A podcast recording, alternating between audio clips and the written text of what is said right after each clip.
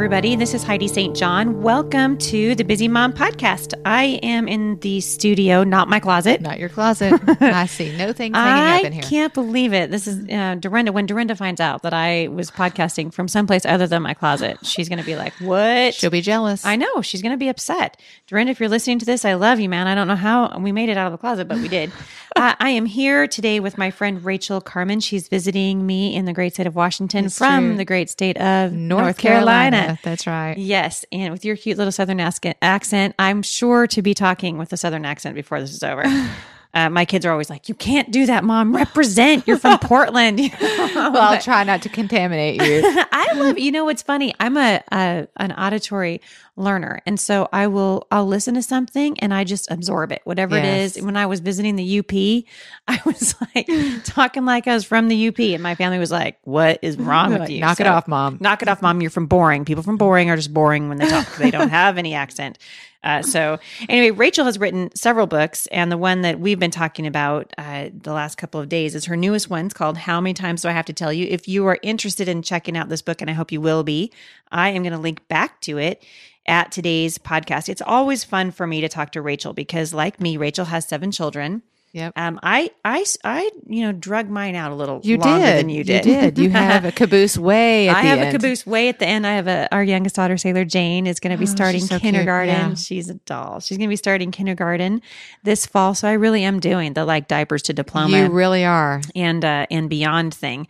Uh, but we have had so much fun uh, talking about raising children and the joys and challenges of raising children. And I was looking through uh, her book, and one of the chapters that caught my eye uh, says, "We don't act like that." And I thought, you Mm. know what, this is a good. This is something to talk about because I'm Yeah. getting, like I told you a few minutes ago, lots of emails and questions from moms saying, "How do we talk to our kids about how they behave?" Yeah. in a culture that has now pretty much officially rejected uh, the the um, history that this country was founded on. It's Judeo-Christian right. background. I Yeah. noticed that last week the Oklahoma Supreme Court decided to remove the Ten Commandments from yes. uh, from public grounds because you know we can't have that. Right. Thou shalt not kill. you know, Exactly. don't commit adultery. Don't want that anywhere. No, so passe. That's just that was so yesterday. I know, right? Yeah, so get rid of that. So uh, we've so we've gotten rid of that. We've decided that uh, marriage is no longer between a man and a woman. Um, Right. And we were talking this this afternoon over lunch that really this country's been on a downward slide For a while. for a very long Yeah. time, uh, for a couple of generations for sure. Um, certainly with the passage of Roe versus Wade yes. and the you know we essentially are endorsing the killing of the unborn and you had to you had to wonder you know and i think the church silently uh has endorsed maybe not endorsed but just not maybe turned a blind eye to Yeah. the divorce rate within the church you know adultery that's committed within the church uh, we've got a lot of issues Well, Uh, passivity, you know, Absolutely. turning a, a blind eye, like you're saying, has consequences. You can't Yep. just sit around and say nothing and do nothing and think that it's all going to go away. It Yep. doesn't work that way. It only gets worse. yeah that's right And so that's what we're seeing. And and so I'm saddened. You're saddened. Mhm. But I don't know that we can be surprised. I don't know No. we can argue that point. no no i don't think so and we're here now Yeah. and we're here. And so I, you know, and so I kind of like I, looked at my husband after I saw that come down. It literally took my breath away. Oh, I mean. I wanted Yeah. to cry, but I just looked at my husband. I'm like, okay, here we are. We're Yeah. not sliding now. Now we're just there. Yeah. Uh, now we, you know, kaboom, we sort of landed In an ugly, hideous, In an ugly, hideous- awful, godless place. Yes, absolutely. And I heard someone say, uh, you know, but still the greatest nation on earth. And I was like, mm, boy, you could not sure so argue not so much. I mean, we have we have freedom here that a lot of people don't have, which uh, you know, this is that's an, a, a theme for I guess another podcast. But wow. I guess the question I want to ask listeners today is who do you represent? And that's really what you're talking about Yeah. in this chapter. Uh, we don't act like that. Like, how how do we as Christians respond? How do we? We talked about this a couple of days ago when we were talking about love and how the Mm. greatest commandment is to love each other, and so we know that as believers we are called to love, but we are also called to imitate Jesus, to, Indeed. to be like Yeah. Christ. And so, I guess my frustration, and I'd love to hear uh, your thoughts on this. Uh, someone said to me, you know, you're you're being uh, judgmental of of of um, people who are engaging in gay marriage or or have had an abortion, and I guess that's not it at all. Like my heart, you know, I feel like people who don't know the Lord, what standard did they have? Yeah. You know, they don't they don't have the Holy Spirit. They're not uh, they're not bound by the same things that we are. What troubles me, and this is what this is what is setting this generation of believers apart Mhm. from past generations that I have seen, yes. is this generation willfully turning away from the things of the Lord, Yes. willfully turning their back. Pastors who are saying, "Oh, God doesn't care." uh, About gay marriage, God doesn't care if two two two guys can get married, and that's totally okay. When the Bible so clearly says the opposite, and so the the thing for me, and I guess this is what I really want to talk to you about is how do we talk to our kids, and how do we be set apart Mm. in our uh, relationships with other people as representatives right. of the Lord Jesus. Well, I think the first thing would be we have to know who he is. Mm-hmm. I don't think we can represent somebody we don't know. Yep. And so, what I feel like we've got an epidemic of in the church today is we've got people who are willing to say that they're Christians. They want to be associated. Um, I'm, I'm from the South, so it's kind of hip to be Mm-hmm. to have a church home. That's Mhm. right. Mm-hmm. And so we all have a church home, but we're saying that we represent somebody that we, We don't don't, even know. know. Yeah. We don't know. Um, and I mentioned this earlier to you today. I I would like to be able to assume that people who call themselves Christians actually blow the dust off the cover every now and then Mhm. and read, And read the Bible. that they know where Genesis is and Mhm. Matthew is, that they've Mhm. read about the Lord Jesus Christ and his life and all of those things. So Mm-hmm. the first thing is you have to get to know who is this holy, mighty, awesome, worthy God who Mhm. sits alone on the throne. He doesn't share it with anybody. Mhm. Holy, holy, holy is the Lord God Almighty. We got to get to know him 1st Mhm. And then, secondly, I think as moms, we have an opportunity to raise the bar when it comes to Mhm. behavior. And what I mean by that is, I don't want my kids, Heidi, to obey me because I'm in the room. Right. I don't want them to do it because I might get ticked off. Mm-hmm. I don't want them to do the right thing because it might make me sad. Mm-hmm.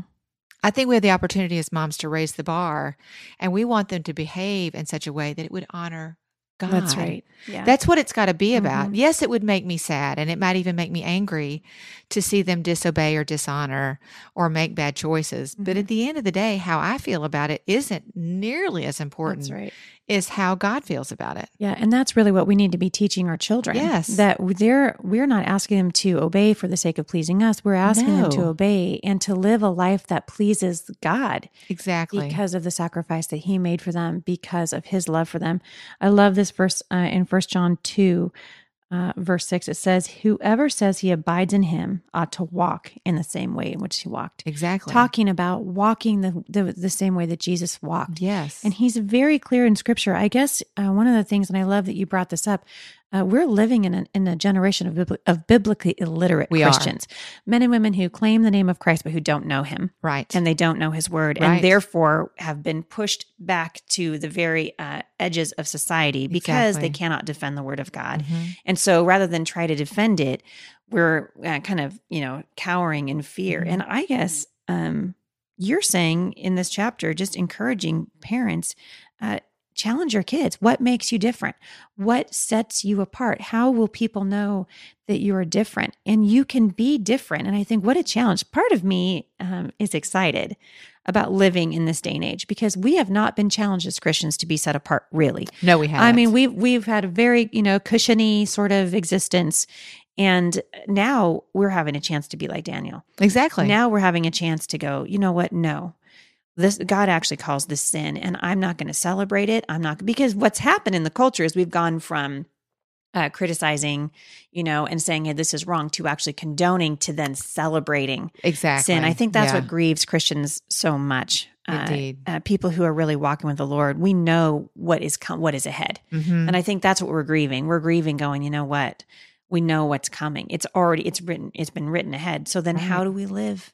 How do we live uh, our lives? Well, I think we right have to reject this idea, this desire, this um, driving want in our hearts to fit in. I mean, I Mm-hmm. Think at the heart of this whole issue is we're terrified of being called bigots Mhm, or judgmental. mhm. I mean, I'm Yeah. I don't want to be called those things, No. but if I'm standing firmly on the truth of God's word Mhm, and that's the result, mhm.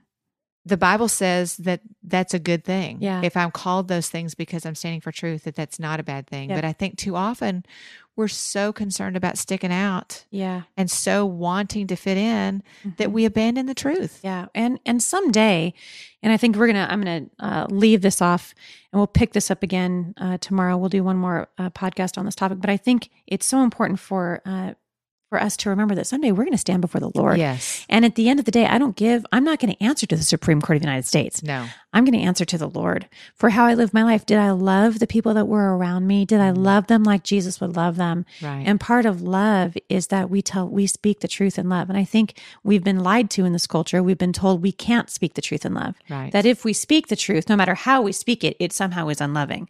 right. And yet, that's the challenge really today for Mhm. our children and for us as parents to learn to be set apart. And it is really, uh, uh, we're going to have a chance yeah, we are. I think we really to are. be to be set apart. And like I said, part of me is is excited to Yeah. see. Uh, I think we're going to see the true followers of, of Christ, kind of going, "Hey, this is what the Bible says," yes. and standing on it. So It's a great um, opportunity, I a- think. it's a great opportunity. So if you're if you're listening to this today and you're wondering, you know, how can you discuss uh, these things with your family? I want to encourage you, point you back always, always, always to the Word of God yes. get into God's word with your kids. I, I think we've we've made a huge mistake in uh, in Christian circles of making emotional arguments for spiritual Mhm. problems. yes. And the problems that we're facing in this nation, they're not economical, although we've got economy problems to be sure. But we are facing a spiritual crisis in We this are. nation of uh, incredible magnitude. And we're not going to know how to fight it unless we get into the word. That's right. So we're going to send you back to the Word of God today. If you need a good place to start, start in First John chapter 2. You don't need a devotional, you don't need a Bible study guide. You've got the Word of God and the Holy Spirit. It's really all you need. So get in the Word of God today and spend some time with the Lord. For more encouragement, visit me online at thebusymom.com.